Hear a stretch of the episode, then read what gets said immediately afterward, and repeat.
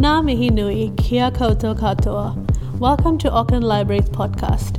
As we celebrate Pride Month across the country, come and visit a new exhibition called Diversity, located at Central City Library at level 2 in the atrium space.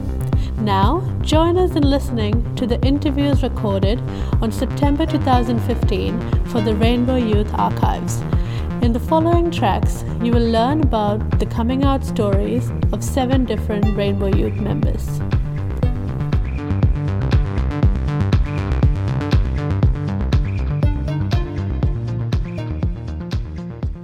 Sorry. Just bring it back to the more personal um, side now. Um, you said that you came out when you were in university. Do you want to tell us a little bit more about that experience that uh, going out of the, the little town where you said that you felt like you didn't really belong and going to university, but you did have a supportive group of friends. You want to tell us a little bit more about that, please? Yeah, so um, when I went to Waikato University, the first thing I found out is what sort of uh, gay events were going on, you know, trying to figure out where they where the meetings were. Um, and it took me about two months before I plucked up the courage to go to my first meeting. And uh, I actually got drunk because I couldn't, you know, I couldn't, couldn't do it. I had to get drunk first to, to do it. And I went in there and I just sat there and I didn't move for like the whole hour. Uh, yeah, but and they were actually good because they approached me and they talked to me and invited me to things that they were going to be doing, and it actually felt good because it was like you know they were the same age. That was really important. And yeah, they formed some really good friendships from there. But it was very tough. It took me a long, took me two months to, to work up the courage at university. Even though I had in my mind I was going to do it, I was just terrified. Was there something that you always know when you said that you want to leave the town? Something that you always known that you wanted to reach out and find other people. What was it that you that made you go to this this that meeting? Um, I guess it was kind of like thinking in terms of milestones. Like you know, there was it, it almost felt like you're going on a big odyssey. You know, and, and I just didn't know how it was going to go. So all, every step felt a bit more scarier than the last because you just don't know what to, what was going to happen. You imagine something awful would happen. Um, yeah, because it was illegal at the time too in New Zealand back then. So that was the other odd thing. But the university was a safe place because they, you know, it was in their declaration that they were uh, accepting of gay people and all that it was in their constitution. So, but still, you know, you're always worried about somebody finding out, letting, telling people that you knew back at home. Because there were a lot of um, my school friends went to that university as well, and I do remember one of my friends who I was really close with. He uh, he was he didn't handle it well at all. He basically cut me off, and that was quite upsetting. He realized he thought that I was somebody else, and I wasn't. I was still the same person, but uh, he'd created this idea that I was this new monster yeah, that was very upsetting. Did you ever have the chance to talk to him, or hear his side, or for him to hear your side? No, no. He um, he just didn't really want to be seen with me.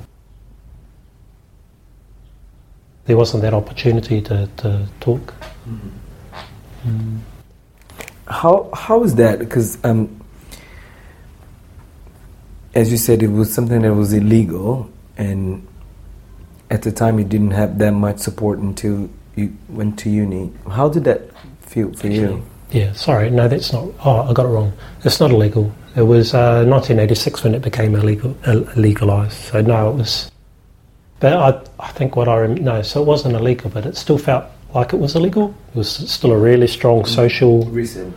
Yeah, it was still. Um, it was still not the you know, you still kind of looked at as being a bit of a freak because to be honest, a lot of a lot of the sort of the gay people that I saw on TV and stuff like that, you know, were freakish. You know, they didn't show us as uh, anything other than kind of a bit strange or comical, or you know. Mm. Do you think that helped form a, a, a pattern or archetype in, in your head of what gay people were meant to be or supposed to be or were? I was worried that that might be how a lot of gay people were. Because at that time it was really hard to, you know, to, to talk about things. It was very, very conservative. Mm. So, do you, do you think there's any major challenges that you faced when you were young, coming into terms with your identity? The biggest fear was people finding out before I was ready to let them know. Because at that time I was still trying to figure out, you know, uh, how, who I wanted to let know. Because um, I didn't know really what being gay meant.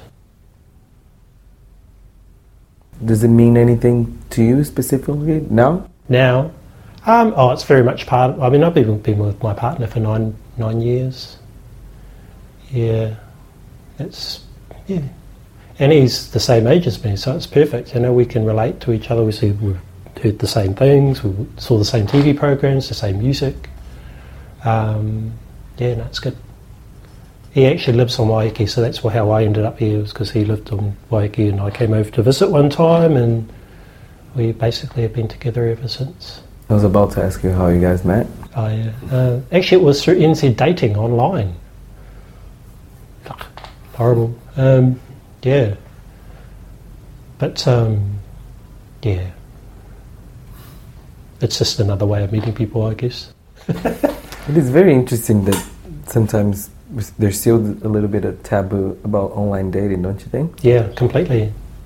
And yet, when I've met guys, or at, you know, in nightclubs and all that, they've been too drunk, or I've been too drunk to really make very good quality decisions and you know uh, talks. You know, it's been pretty bit of a hit and miss, really.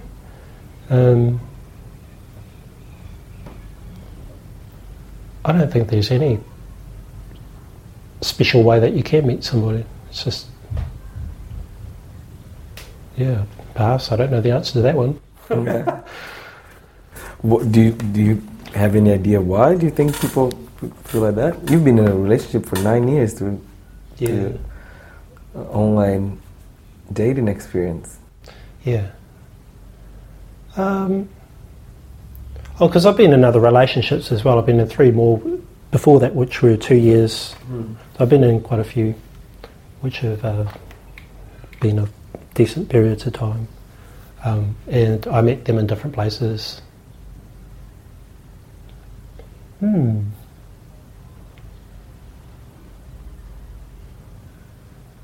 Yeah.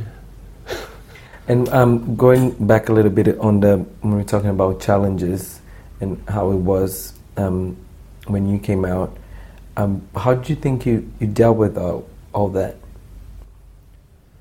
Um, looking back, pretty good actually, because I made really good friends that were gay, and then I knew that they were going to be my new family. So no, it didn't matter what happened with my my birth family or whatever. If they didn't accept it, then that was actually going to be okay.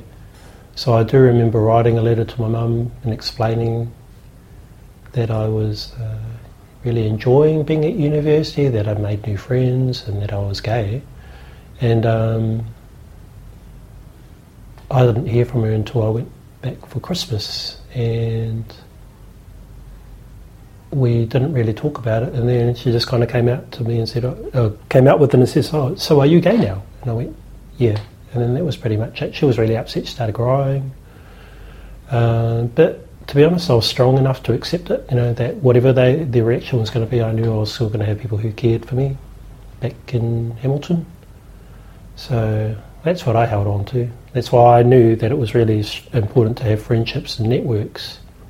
So, so when I became involved with Rainbow Youth, I wanted to make sure that that happened for other people because it worked for me. Regardless of how your family are going to react, you're still going to have some people who are going to care for you and look after you. You've been listening to Auckland Libraries podcast. You can find further information on our SoundCloud page or see the Auckland Libraries website.